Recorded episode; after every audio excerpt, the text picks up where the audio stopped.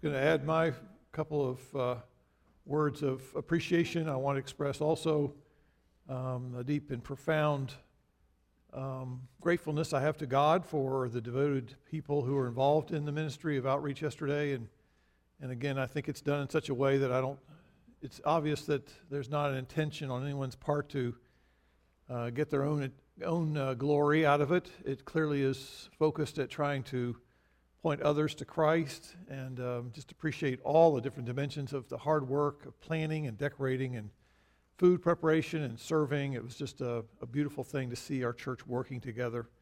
And if you're here and you were there at the event yesterday and you're somewhat new to our church, I hope you'll feel welcomed. We're not here to in any way put pressure on you. We're here to point you to Christ and we're here to answer questions, to help you, to pray for you. And so uh, it's a privilege to have you uh, here in that way. Uh, also, want to just thank people that serve us every week. I want to thank the Starks for their ministry in helping us with our sound and recording, and for Stephen who helps us with our projection. When we are able to do these kind of things that we do, sometimes you forget there are people who are helping us and serving us in that way. So we give thanks to God for them as well. Let's pray. Lord, uh, all of us are not independent beings. We are dependent creatures made to rely upon you and to lean on you, to find help from you, and who need help and assistance very much, especially in understanding and applying your word in our lives. So, Lord, uh, we ask your Holy Spirit to guide us as we look into your word this day. We pray in Christ's name. Amen. Pilots fly airplanes in the dark, pitch dark. They fly airplanes through the clouds, no problem. But try landing a plane in foggy conditions reduced visibility near a runway calls for some form of assistance for pilots. Rather than relying on a pilot's limited visual perspective, aviation experts have come up with some amazing technology and with this brilliant uh, instruments that work together in such uh, harmony. It's called an instrument Landing System, ILS. So you know you're going to learn about that today, did you? ILS, Instrument Landing System. Some of you are already like, oh boy, he's putting me to sleep already. Stay with me. Stay with me. Simply put, this technology is sort of like an electronic ramp, giving instruction to the pilot who cannot see very well where he's going to help them understand a precise pathway, keeping him online with this direction going forward to making sure he's not going this way or this way, though the, the, the, uh, the, the landing is there, so the, that's where he needs to go. And also, he has a certain indicator as to what level he is, so he'll know how ele- what kind of elevation he should be, and getting him to where he's down in the proper height as he approaches the runway. Now you say that's a little complicated. Well, it is, but think about it. You don't want a pilot to rely on his limited perception of reality at that moment because he can't see. All he sees is white fog. He's relying on those indicators in the cockpit. And that's what, a co- that's what a pilot has to do. He has to be trained in order to do that kind of follow those kinds of instrumentation and to be um, sort of get a, an instrument rating, they call it, so that he can land a plane in foggy conditions. And he's taught not to rely on his own intuition. He's taught not to rely on his subjective feelings when he's landing that plane because he may think, you know, I think I've done this long enough. I think I'm about ready there. Let's just touch it down. You don't want the pilot to do that by his feelings. You want him to do it according to the instruments that are in front of him. Now, here's my tie over here. What are we to do when the flight plan of life brings us into low lying fog, the fog of troubles, the fog of affliction, the fog of confusion, or sadness, or aggravation, and frustration, or pain. When we're tempted to question the divine planner who is in the control tower, because of all of the confusion around us and difficulty of trying to see where we're going and how to make it through all that, do you sometimes struggle when God is guiding you into these conditions that are hard to navigate through life? What do you do? How do you respond? I think oftentimes when we're suffering, when we're longing for some sort of change to happen in life, we easily can become confused, disoriented, just like a pilot at the controls. At those moments, it's easy to make moral judgments about God. It's easy to draw conclusions about God. And we base those conclusions about what we think his character is like based on our past experiences.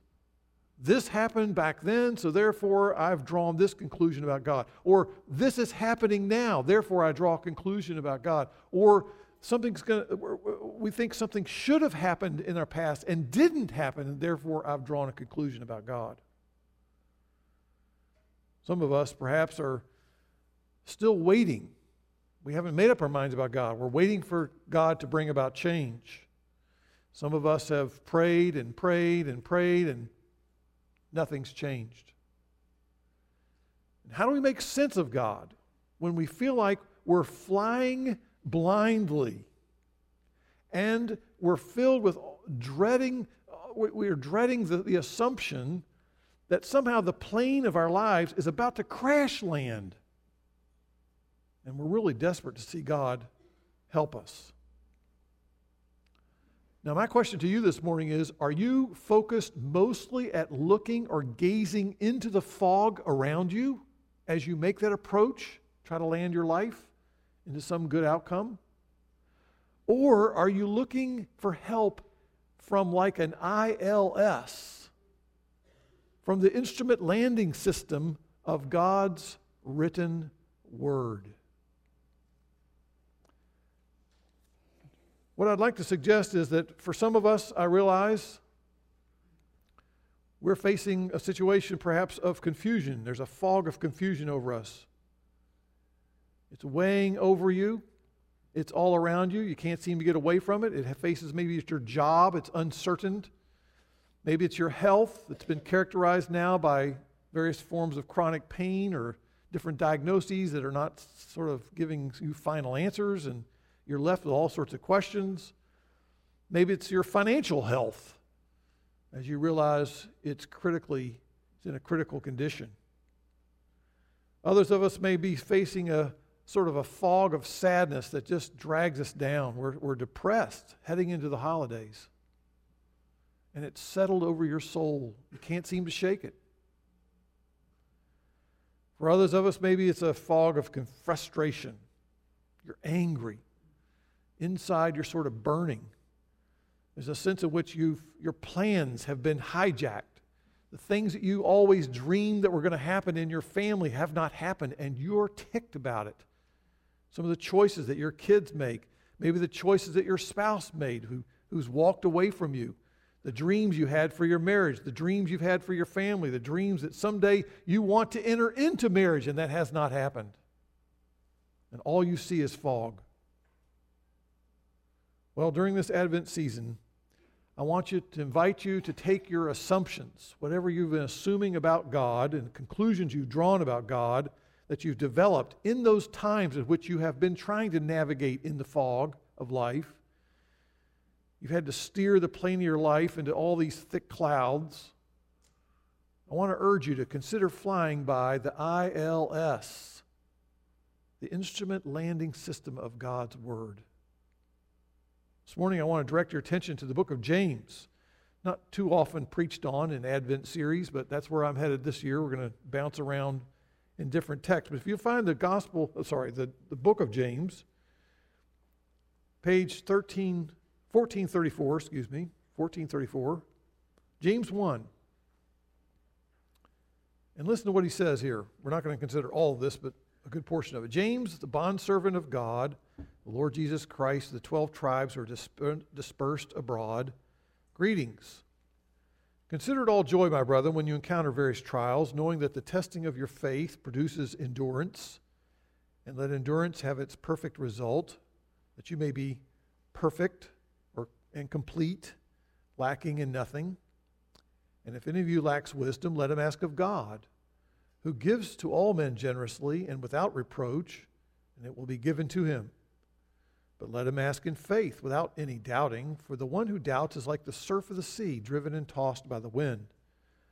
For let not that man expect that he will receive anything from the Lord, being a double minded man, unstable in all his ways. But let the brother of humble means, humble circumstances, excuse me, glory in his high position and let the rich man glory in his humiliation, because like a flowering grass, he will pass away. For the sun rises with a scorching wind and withers the grass, and its flower falls off, and the beauty of its appearance is destroyed. So too, the rich man in the midst of his pursuits will fade away. Blessed is the man who perseveres under trial, for once he has been approved, he will receive the crown of life, which the Lord has promised to those who love him. Let no one say when he is tempted, I am being tempted by God, for God cannot be tempted by evil, and he himself does not tempt anyone. But each one is tempted when he is carried away and enticed by his own lust. And then, when lust is conceived, it gives birth to sin, and when sin is accomplished, it brings forth death. Don't be deceived, my beloved brethren. Every good thing bestowed and every perfect gift is from above, coming down from the Father of lights, with whom there is no variation or shifting shadow. In the exercise of God's will, he brought us forth by the word of truth, so that we might be, as it were, the first fruits among his creatures. Now, do you notice as we read through that passage, it started off with an acknowledgement that the people to whom James was writing in a sense, we could say they were like you and me, they were flying through clouds of suffering, clouds of hardship and trials. And interestingly enough, James is giving them an admonition. He warns them. Verse 16 Be careful that you're going to be deceived. Be careful that you're going to be tricked. Be careful that you're not going to be thinking clearly and accurately as you're trying to navigate through this time of being tested and trials in your life. As we fly through thick clouds of affliction, it's easy to become disoriented, as I said. It's easy to become confused about God. And perhaps you've never fully embraced Christianity, and you're here today and you're saying, Well, I've heard a lot, or I've heard some about Jesus. I've heard a little bit about what the Bible says about this and that, but you have been holding back and not willing to consider further issues of Christianity because you struggle with how God you felt like has been dealt with you in the past. And your view of life has been clouded by struggles and heartaches. And it's left you in a perpetual situation in which you have poor spiritual visibility. You can't see beyond those clouds. Instead of trying to figure God out while you're navigating through these darkness of night or the fog of affliction, I want to encourage you to open your heart and open your mind to the reliable instruments of God's Word. Here, this passage in James chapter 1, it refers to trials and testings. Indeed, we all go through them. Christianity does not promise some sort of life that's devoid of problems and difficulties and trials. Even Jesus endured all sorts of suffering and trials. None of us immune, is immune to struggles or suffering. And so the question is this having gone through them or, ha- or going through them now, how do you answer these questions? Is God uncaring about the struggles and difficulties you face? Is he stingy about offering help? Is he indifferent? Can he be relied upon? Is he inconsistent and unreliable? And is he willing to help occasionally, sometimes? I'd like to look at this text and answer some of those questions. And first of all, notice that God delights in constantly giving good gifts. God constantly gives good gifts and he delights in doing so. Imagine if you were to think about the life of, a, let's say, a small girl who's been born and her father is disconnected from her pretty much all the time. And the only time this little girl ever hears from her father is at Christmas. And the only contact at Christmas is he sends a box, and in the box are a number of gifts that he has picked out toys and clothes and whatever, maybe some kind of sweet treats. And as the girl gets excited, she opens the box and she's thrilled to see these things are in there. She realizes it's from her father. But wouldn't you imagine after a while that when she opens that box year after year, that little girl is yearning for more than what's in that box? She's yearning for more than just a once a year act of kindness. Once a year gifts don't take the place of daily help, they don't take the place of love and true assistance throughout the different 364 days of the year. See, it's one thing to be helpful and generous once a year, but we need help from God all year round 24 7, 365. And if you think about it, when you think about this passage here in James, look at verse 17. In a sense, James is saying, no matter what kind of fog you're in, on that instrument panel in front of you is an indicator that God is generous. He gives good gifts, not occasionally, but constantly. Now, you may not pick that up in the translation here, but verse 17 it uses the phrase coming down. Coming down is a present tense verb idea there. So that God's gifts, he's saying, don't come occasionally, they come constantly. They come constantly.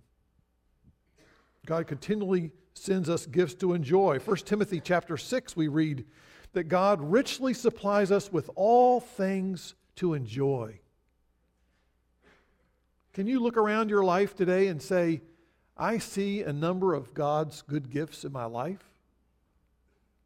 For some of you, it's your pet dog that licks you in the face, right? It's your cat or whatever. It's your the things that you drink every day, having plenty of, of water and, and uh, things that you consume to, to quench your thirst. It's the delicious food. It's friends and family. It's, it's the fact that we in our culture have access to libraries where you can borrow all kinds of stuff and bring it right back and use it and not have to even pay for it. It's amazing. God's gifts are are good. 1 Timothy 4 says, Everything created by God is good, and nothing is to be rejected if it's received with gratitude. God's IL, ILS system is telling you that there's an abundance of good gifts that God has richly supplied you with. Are you aware of that in front of you as you're navigating through life? James goes on to say that God is the Father of lights. Now, the word Father here means the, the source of, the originator, the one who has brought them about. And so he's saying that God is really the, the originator or the creator of all of the heavenly lights the sun, the moon, the stars. Now, how many of you noticed that the days are getting shorter this time of year? Are we not aware of that? Some of us are rather discouraged about that and uh, don't like it, but it happens. Guess what? Every year. Now, why is that? How is it that when I sit at my breakfast table, I can see, look out the window, and I say, the sun is over here in the summer, comes up over here. But in the winter, the sun comes up over here. And it doesn't seem to last as long. What that's saying is that the earth is rotating around the sun at a certain angle and that things change because it is the same. The sun is not moving, it's the earth moving around there in its pattern that God has set. And with us, he says, there's lots of change going on around us when the shadows will lengthen, the shadows will shorten, the shadows will disappear, depending on what time of day it is. What, there's lots of changes, but God does not change.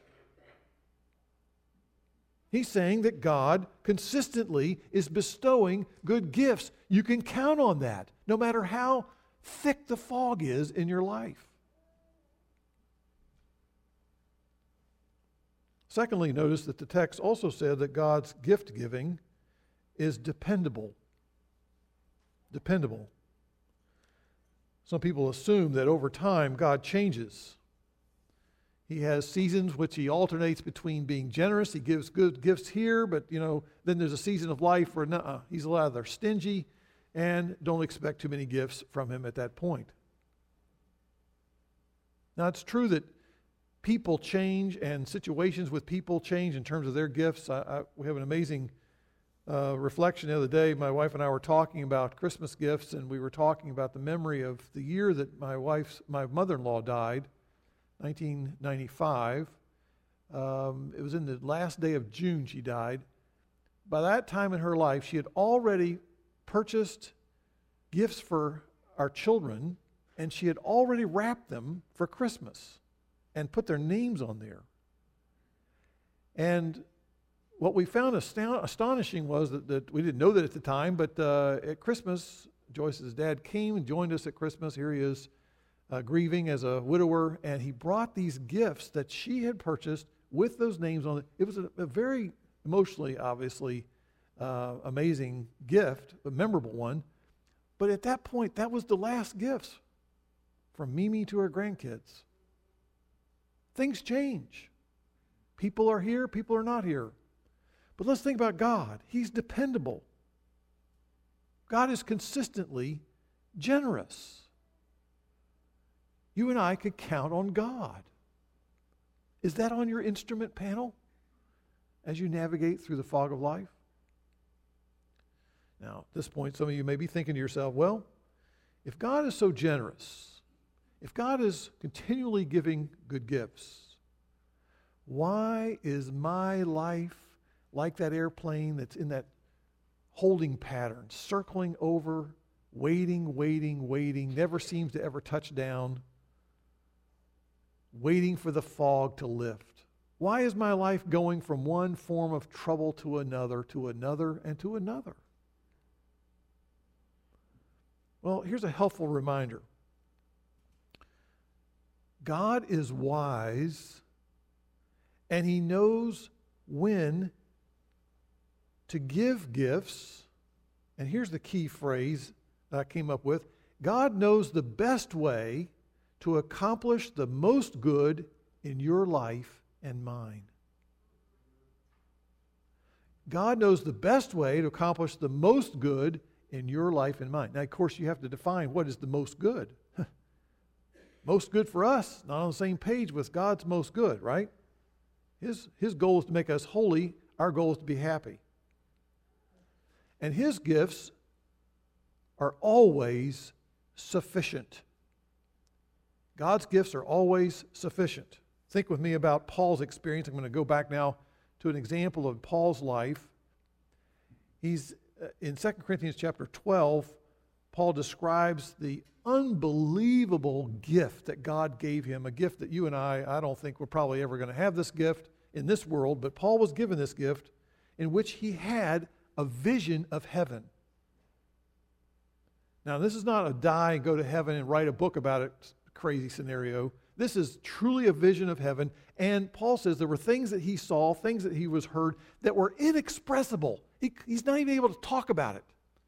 But imagine being given that privilege. And the, as we read through the text, you begin to sort of wonder if God gave him that gift and that privilege, does that mean that Paul's life going forward then was so easy and that therefore he had no turbulence, if it were, in his life? He was spared all difficulties and all pain because what an amazing amount of gifts God's been giving this guy. If you look at verse 7 of that chapter, chapter 12 in 2 Corinthians, Paul writes this. He said, Because of the surpassing greatness of the revelations, that is, his, ability, his vision to see heaven. For this reason, to keep me from exalting myself, there was given to me a thorn in the flesh. You say, well, how do you put those two together? He's given a vision, but he's also been given a thorn in the flesh. To buffet me, it says, to keep me from exalting myself. Do you ever think that one of the things that God is giving you in your life is designed to humble you, to make you rely on Him, to teach you to pray more, to teach you to read the Word more, to teach you how much you need to rely and depend on Him and how much you need Him? Now, it's not clear what this thorn in the flesh was. There's all kinds of thoughts about what it may or may not be. But Paul urgently asked God, not once, not twice, three times, he's pleading with God to remove it from his life. That's how miserable it was. Did God, again, at this point, give him a trouble free life? At that point, say, okay, I heard that, I heard that prayer, so no more trouble. The fog clears out. No. God gave him instead an all sufficient gift for that situation he was facing. 2 Corinthians chapter 12 verse 9. I hope you've got it underlined in your Bible somewhere. God gave him grace. His grace, his help. Paul says that Jesus made him aware and said, "My grace is sufficient for you, for power is perfected in weakness."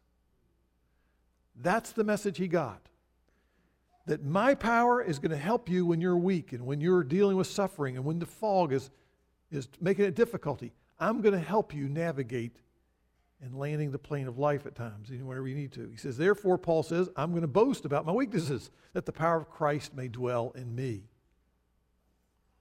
Paul perceived the idea that the sufficient grace was what he needed for the trial he was going through because God was going to do something in his life ultimately for good. Did you know that God stands ready to give you gifts this Advent season? Are you weak? Are you weary? Are you running on empty? Do you need help? Here's another promise you ought to write down and make sure it's part of that system that operates the instruments in front of you. The ILS system now is God will generously provide you all you need. This is 2 Corinthians 9 8. Then you will always have everything you need and plenty left over to share with others. What a promise. 2 Corinthians 9 8.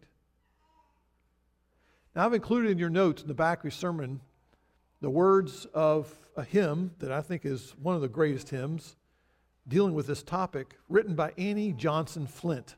I don't have time to tell you her whole story, but the, but the words indicate, again, she's she is focusing and reflecting on the fact that God is going to give me what I need. He gives me the gifts I need. And this woman, Mrs. Flint, or, or Miss Flint, I should say, uh, her story is a sad one. Uh, she was about three years of age when her younger sister was born, and her mother died right after the birth of that other sister. So she has no mother at three years of age. Her father couldn't handle the two girls. His health began to decline. He gave those two kids off in good faith to a widow that he knew who also had other children. He thought that would be a good move. That woman did not welcome those children at all. She treated them in a very cruel and a very uh, unwelcoming way, I guess you'd say. And so these poor girls were dealing with all of that rejection, and a neighbor who was a believer, had compassion on these girls, saw what their situation was like, got more involved in their lives, and eventually became the real mother, the adoptive mother for these two girls. Fast forward, you go through uh, Annie Flint's life and come to find out, uh, as she was teaching and doing some things in her life, she, her, her health declined in a rather rapid way due to different forms of arthritis that crippled her. I mean, back then they didn't have any medications for her. She just, she could hardly even move. The pain was intense every day. And she's the one writing these words, talking about there's grace for every day, there's strength for every day. Now, some of you may be thinking, I don't just need strength. I'm confused. I need something to help provide me with guidance. I need wise counsel for my circumstances. I don't feel comfortable moving forward with fog around me. Well, I want you to consider also in this first chapter of James, God delights to give good gifts, and that includes the gift of wisdom. Did you find that in verse 6, 5 and 6, chapter 1 of James? If any of you lacks wisdom, let him ask of God, who gives to all men generously and without reproach, and it will be given to him. Ask in faith. Ask in faith.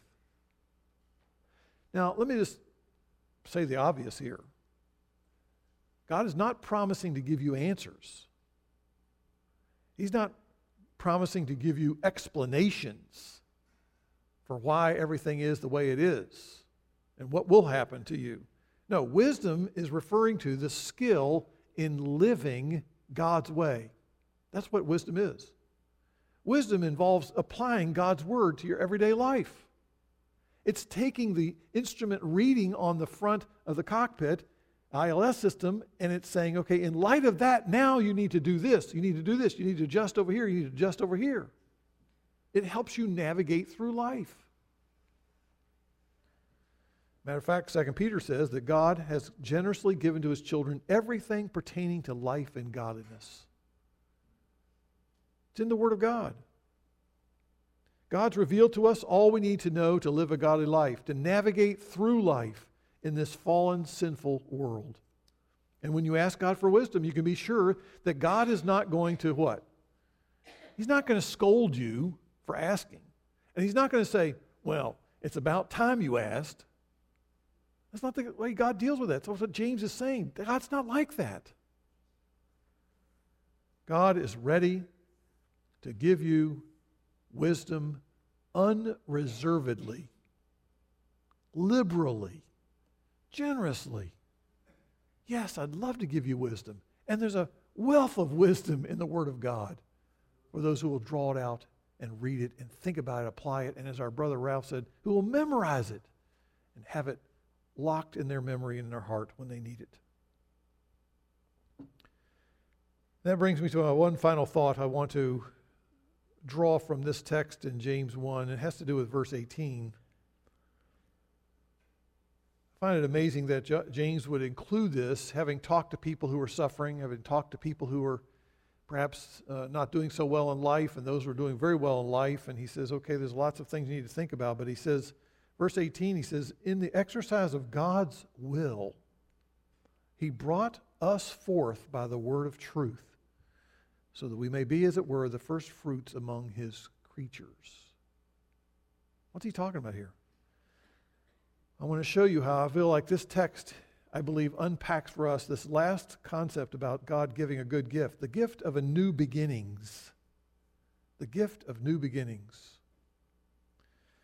The Bible again and again reminds us what we know to be true, whether we want to admit it or not and that is that when we sin, when we break God's laws, there are negative consequences. It means there is death, there is a, a, a separation that comes between us and God. Verse 15 of James 1 when, when, uh, when we sin, it brings forth death.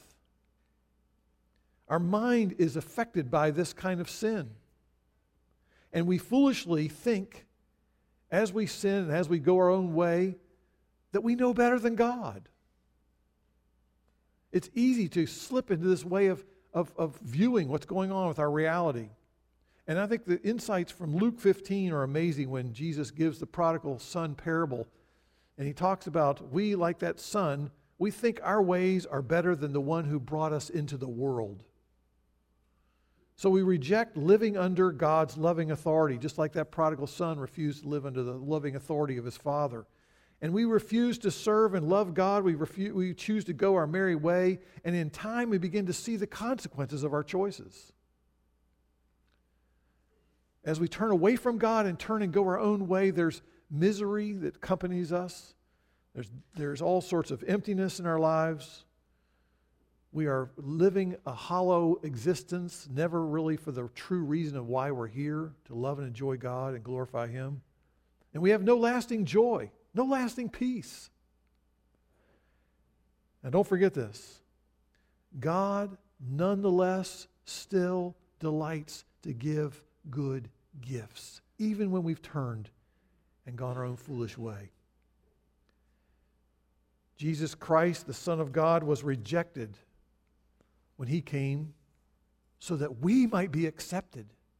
It is Jesus Christ who was cut off so that we might be welcomed by the Father we turned away from. Jesus lived a perfect life. He died the death we deserved. He was raised from the dead, and he was made it made very clear that Jesus accomplished completely that payment of sin that should have that was needed to pay for our sin. It was made very obvious it was successfully done when he was raised from the dead. And when we read in Luke 15, the parable that Jesus taught about this prodigal son, there comes a point in the story where the prodigal son gets to the point where he says, He came to his senses. What's that mean? I think that means in the fog of his life, he began to look at the panel in front of him, the instrument panel, showing him, here's where you need to follow. This is what you need to do next. And he took that step of humbling himself, realizing that what? He, he realized he no longer had any status with his father. He had cut all of his ties with his father. He had completely rejected him, saying, I wish you were dead, not alive. He was an outcast. He was dead to his father. He deserved no longer to be called the child of his father. But he repented. He had a change of heart, a change of attitude. He now regretted and felt grief and sorrow over all that he did. And so he went back to his father to work as the father's slave, a hired person. That's it. What an amazing gift met him on his way back home. The welcome of that Father who represents God, the merciful, gracious, forgiving God. He ran to this lost son. He hugged him, repeatedly kissing him over and over and over. Can you just see that in your mind? And before the son could even say the words, I have sinned against God and I have sinned against you, the father told the servants, Listen, bring the best robe, put it on this son of mine. And put a ring on his finger, put sandals on his feet. What's he saying in all those symbols? The father is giving him new status. The father is saying, Listen, this dearly this person who rejected me no longer my son, now he is my dearly loved son and he's forgiven. He's given a new identity. He's clothed with the righteousness of Christ, no longer clothed with rags of shame and tattered rags of a rebel and all of his past history of what now follows him everywhere he goes. He's now clothed with the righteousness of Christ. And the sandals that are given to him indicates that what? Sandals were not worn by servants. He's now been raised up to the full status of being a dearly loved son of that father. The ring symbolized authority. New privileges are granted to him. What's the point? Have you gone astray? Are you left in a fog of your own figuring out what is going to happen in your life? God stands ready to give you the greatest gift adoption, sonship, new life with new status, new identity, new privileges. Don't doubt for one moment that God will give to anyone who repents these gifts, unimaginable gifts, gifts that come from His gracious heart and from His forgiving spirit and love. What are you following today? Does the instrument panel in your life saying you need to come and realize there is much, there are much gifts God has for you? Or are you going to just sort of blindly try to navigate through the fog of your life and miss out on those gifts? Let's pray.